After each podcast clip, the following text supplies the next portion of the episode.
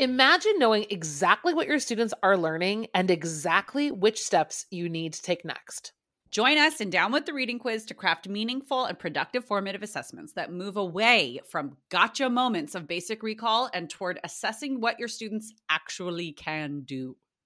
In this thirty-minute free masterclass, we'll share three powerful assessment keys that work for any novel at any time of the year.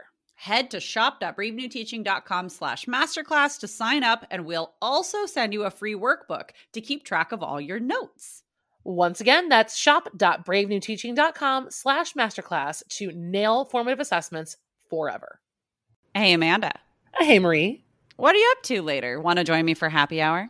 I'm all in. And guess what's amazing? Our listeners and friends of the podcast can also join us because Brave New Teaching Happy Hour has officially launched. Cheers. Cheers, everyone. We are officially hanging out a little bit longer after school with an extended, extra, private podcast feed just for you. Yes.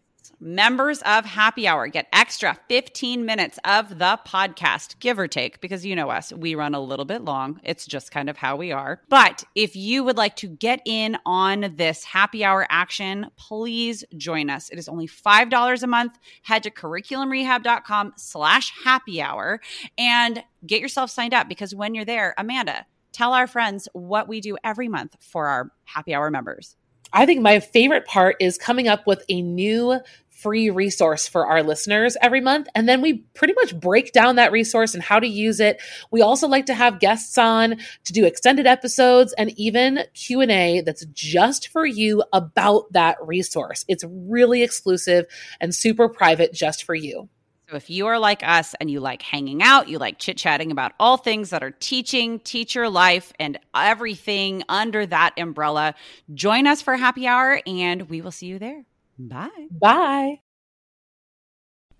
Hello, hello, and welcome back to Brave New Teaching. Today's episode is actually the second part of a two-part episode all about how to visualize a unit when you go about the unit and lesson planning process in a way that is meaningful and cohesive and all of the things that you want it to be, and it is not as hard as it sounds. If you missed part A, head over to brave new teaching dot com, and you can listen to the first part there and then jump back into this episode to listen to the last tips that we have for you. We really do just break down our own unit visualizing and therefore planning process. Um, it's very, very similar, but we also talk about how each of us does it differently in our own classrooms. And actually, while you're at brave new teaching dot com, head to the little tab that says Unit Makeover so that you can join a free challenge that we are starting very, very soon. This is a ten-day challenge to just give a refresh, a little lift, a makeover to a unit that you have in your repertoire that you are planning to use in your classroom this next year, or even to start planning a brand new unit. It's a great way to get things going and really get those creative juices flowing and do so in a way that is cohesive and everything connects to each other and it makes sense and it teaches the things that you want to teach. So if you missed that, that is brave new teaching dot com slash unit makeover. Without any further ado, let's get into to visualize a unit part B.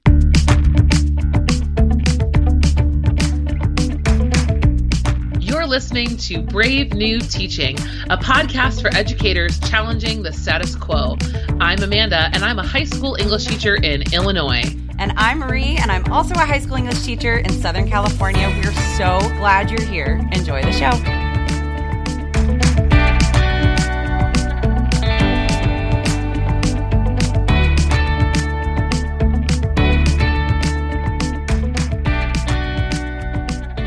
I'm definitely the person, I mean, I think we've all done this because it's a very like traditional model of teaching. Well, I'm going to do this novel unit. I'm going to do this short story unit. So these are the short stories I'm going to teach. And through those short, short stories, we're going to learn how to, you know, do theme or like whatever. And at the end, we're going to write a paper, right? Like it's very formulaic. And what we're saying is formulaic as, as well. But we're we're talking about something that is a mindset and a focus shift away from text first to question or theme or skill based first, right? So like for me, it's kind of interchangeable. So when we're talking about where to start, like Amanda was just saying, start with skills and standards or like what the actual tangible outcome, what kids are learning objectives, like more edubabble jargon for you.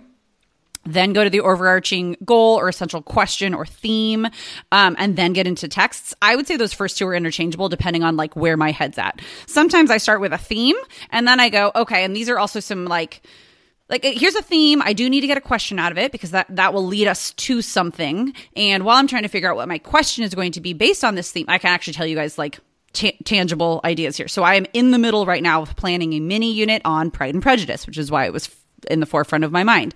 So I knew that I wanted to have students have some experience with uh, a little bit meatier of language, right? So something Austen-esque. I had not decided yet on Pride and Prejudice. I started with, you know, what's really important to students in senior year because it's for my seniors, relationships, how where they are in relationships, mm-hmm. in romantic yes. relationships, in their family. A lot of my Huge. students who are, who are in my senior class are going to be leaving their home. Like, that's a big deal. Um, their friends, their entire, like, landscape of relationships is about to change drastically in a matter of months. And so I was just thinking about what are the things that are important to kids? Relationships are. Okay, well, guess what? As their teacher, I also need them to have this set of skills. Like, especially the thing that I'm noticing in my seniors is they need to be able to connect text to life and, and find those connections there and therefore be able to learn some lessons. And so I was like, okay, and relationships is a real tangible way to do it. Hmm, what text could I put into place? Like, I didn't have the text in mind yet. I just had like a genre. And then I had, yeah. I knew that relationships, and I'm still working on an essential question, so I'm going to need your help, Amanda, on that one when we stop recording today. Um, we're going to need to do a little, little help Marie out. Um, and then I knew, like, I know some of the tangible skills, both from my Common Core standards, but also just from like seeing what they need. And then I went, you know, what's a great text to teach that and to touch on different types of relationships? Pride and Prejudice. And it brings something that is so antiquated, like Jane Austen, into the real world, and it relates it to our students' lives and helps them make those connections. And so that's like really what I'm going for on a little like one and a half, two week mini unit. So I, I do things in a little bit different order depending on where I'm at. Um, or sometimes like if you're on, working on a, t- on a team and like everybody has to teach Mockingbird, well, like you were saying, Amanda, then it's going to come in a different order. Okay, you've got this text. Well, now let's look at big ideas and skills and that sort Absolutely. of thing. And then circle back to the text, right? Yeah. So, which is, which is so, and I love that example. And I think you're so completely correct. They're all interchangeable depending on where you are with your team, your school, and what's expected of you. I think the big takeaway from this section of our conversation should be though, that our units are more than the texts, because yes. what we're moving into next now, and, and I promise to give more tangible examples to later, is, is about, we're going to build a unit now. We need an ending point. And that ending point is going to be some kind of final assessment, some kind of demonstration of learning. And I think that traditionally, like we were saying before, the unit starts with a, a, a historical background of the novel. Then the unit is the novel. And then the assessment is a paper. And although or an exam. yeah. Oh, God, a multiple choice test. Okay. Um, you know, and it, at no point did you work on writing in the unit, yet we're going to use that to assess how much of the reading slash the conversations that you led during school, the kids listened to, right? So we, we want to figure out, okay, what is the final assessment going to be? This is so we're, we started with number one, selecting our medium. Number two, we gave you guys where to start. And now we're at number three, which is where to end. And so knowing the ending point, whether it's a debate, a speech, a project, maybe it is a paper, maybe it's something um, that is exam-y, and that's cool. Um, but we need to know what it is so that when we start to fill in all of these weeks of the units, we know what we're heading toward. Um, and I think that the biggest danger we We can fall into is letting our units become exclusively dependent on students reading whatever you've assigned them. That's the big piece, whether it's Pride and Prejudice, whether it's Catcher in the Rye, whatever it is that you're handing them. If you are depending your entire nine weeks on everyone going home like little angelic, well-behaved children, just absolutely, they can't wait to just curl up in their bed and read seventy-five pages. Please don't kid yourself. They're not going to do it. You're lucky if they start to use Spark Notes. Like, that's awesome. Well, that's and, awesome. and I mean, at, at, at the, at risk of sounding cynical, it's like, let's just be realistic here. If yes. the only, like what you're saying, Amanda, if the only thing that we're expecting students to learn is about this novel. So you're saying if they don't read the novel, they're not going to learn for that section of your course, right? That's, once again, it's a mindset shift. Like, absolutely, this text is going to be the vehicle for learning, but it can't be the only learning. Absolutely. And that's on us, you guys. Yeah. That's yeah. on us. We cannot keep pointing fingers at someone else. Like, we need to make sure that the assessment is something that can tangibly be done by every single student based on what we've taught them in class. So what I'm hoping we arrive at for a final assessment is something that includes the text. Absolutely. That we looked at.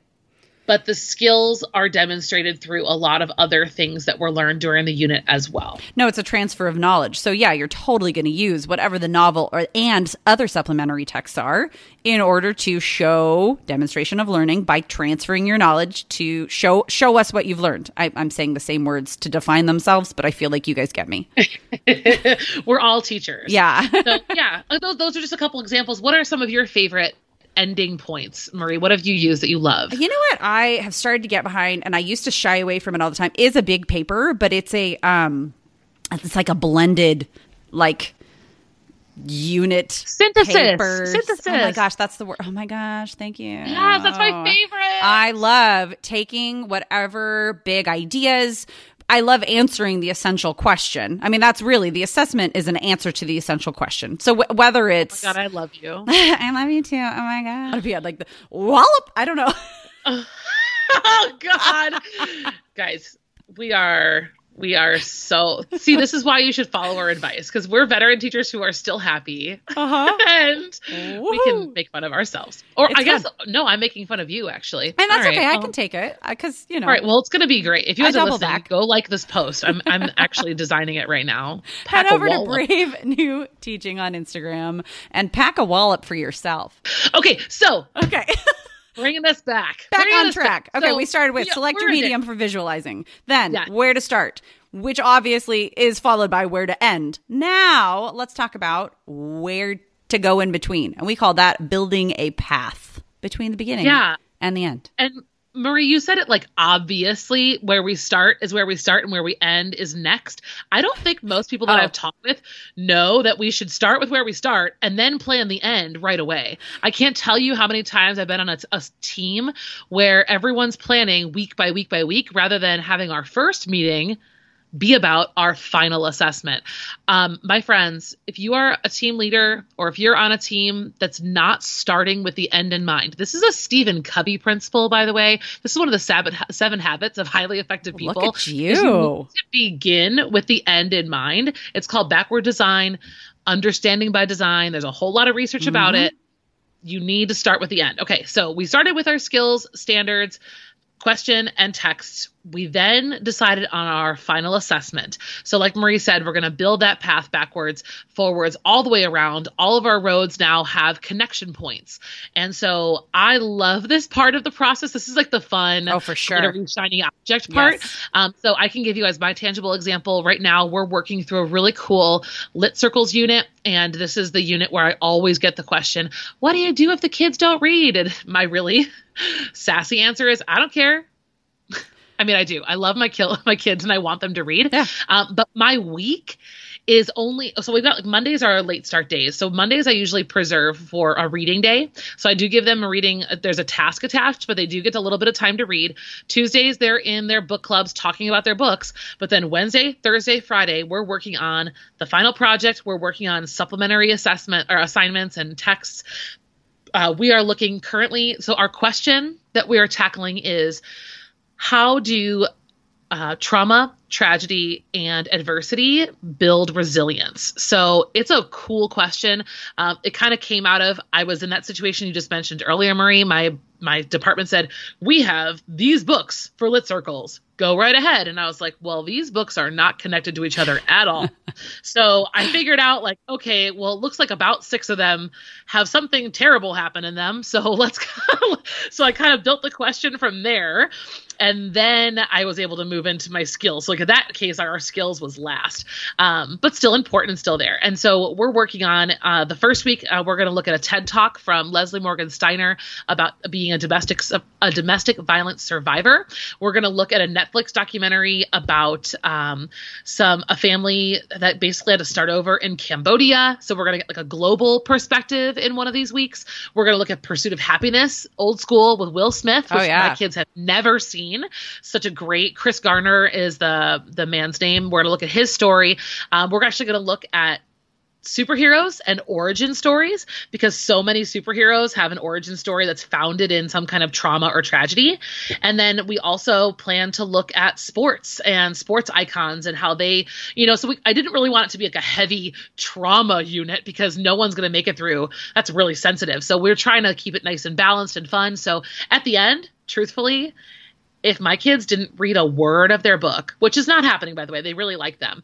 But if they read nothing, they've learned about domestic violence, superhero origin stories, uh-huh. yada, yada, yada, yada, yada. They've gone through that whole list of things that I have brought to the table and made sure that they had read, experienced, and discussed. Because those are the things that you're delivering in class. Absolutely. Cool. Like the conversations they're having about their texts or their novels, their their choice novels that they're reading at home is, okay, sure, maybe, you know, Susie and Johnny are going to B S their way through that. Well, oh, okay, but at least they're gleaning some sort of content yeah. from that book. Um, yeah. It's. I feel like your classroom is like mine, where you, you got to try really hard not to succeed. Like you have to try yeah. really hard to learn nothing, um, because there's a lot of opportunity and there's a lot of like we want and high interest stuff too. Um, And then they're learning about really hard-hitting topics that are extremely important at any point in life, but especially for like, you have eleventh graders, I have tenth and twelfth yep. graders, like older kids. This is stuff that is not just appropriate for them to learn about, but essential. They're about to be legal adults. Like, yeah, it is time. Um, no, I do a lot of the same sort of a thing. Um, I like to start with like a big theme and create a question out of that. And then below that question have subtopics.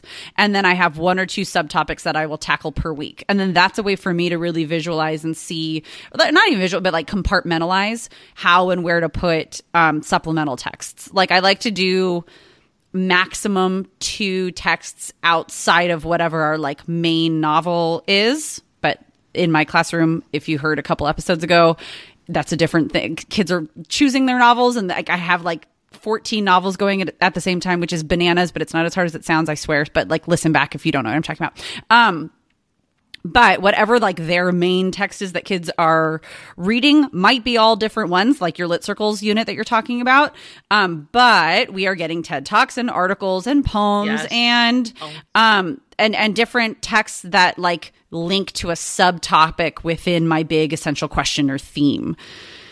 Yeah. I I need a little bit of like, I have to guide myself. So I have to do things incrementally, right? So like that where to start, that big essential question, and then where to end, how we're going to answer the question. Okay, now let me build in the tools that students are going to need and the language that students are going to need in order to mm-hmm. develop an understanding and therefore be able to like explain their understanding and actually answer the question. If I just answer them, ask them the question at the end of reading a book and talking about a book, I'm going to have, you know, a handful of kids who are really bright and just like globbed onto it and got it. And I'm going to have ninety-five percent of my kids who are equally as bright, but just like aren't making those connections on their own. So they need a little bit more of like a tool belt to like help them through.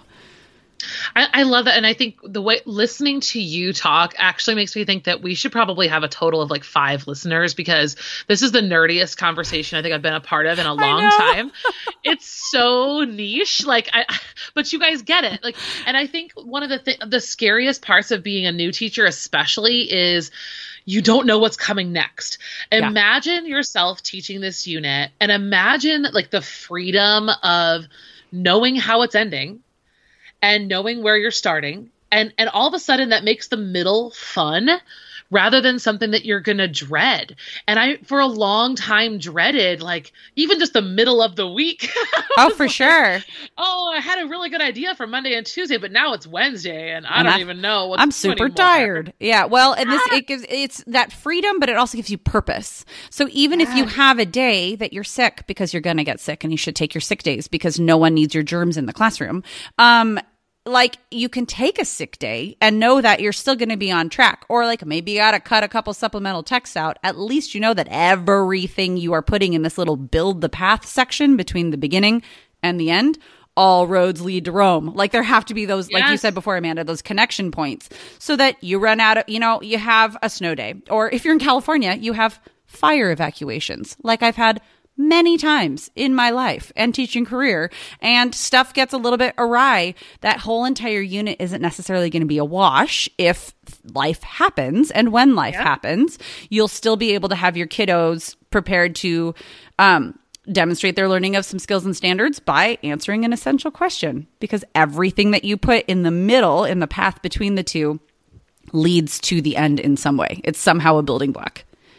Guys, I'm imagining the kind of freedom that you're going to feel, like this Harrison Bergeron moment. Have you guys read Harrison Bergeron? You so need to if you haven't. But at one point, Harrison just steps on the stage and he bursts out of all of his handcuffs and his chains, and he starts floating and dancing with a ballerina. And it's just beautiful. Kurt Vonnegut is like my soulmate, I think, other than you, obviously, Marie. Obviously. So, yeah, this is the kind of freedom you can have. You guys, I think we need to start kind of wrapping things up. I think that this episode probably made you ask more questions than answered questions. So please let us know either on our Instagram, we are at Brave New Teaching, what those questions are. So we can either answer you there, or uh, we can create a whole nother episode should your question merit that.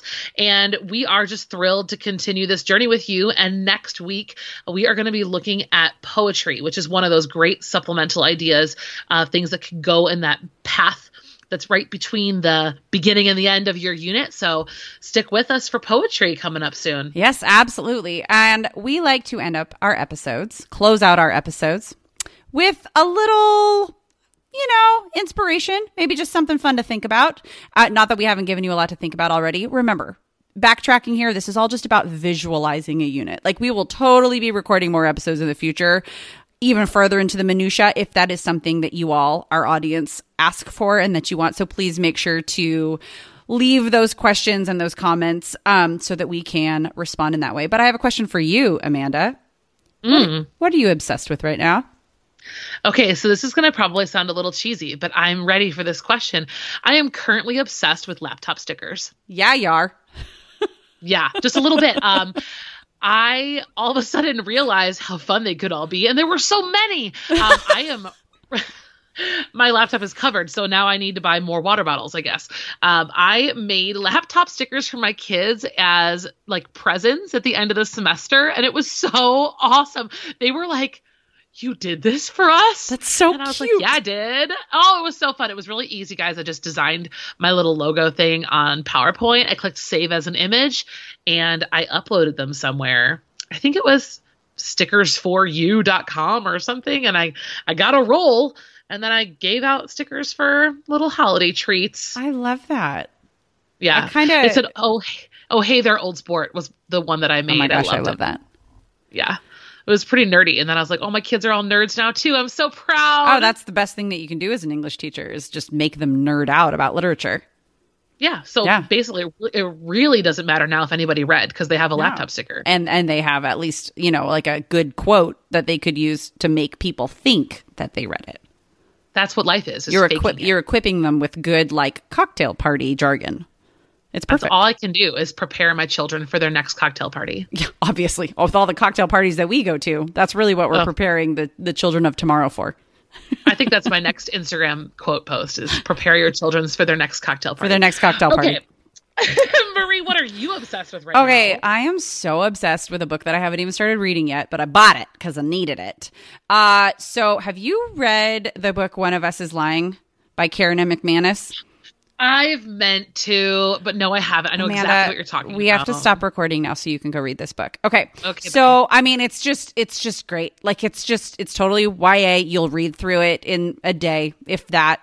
Um, but it's a murder mystery and it is fun. And it's one of those, like, it's very much on trend with the uh, narrator is coming from multiple perspectives, right? So it's all first person yeah. point of view, but it's from four different narrators.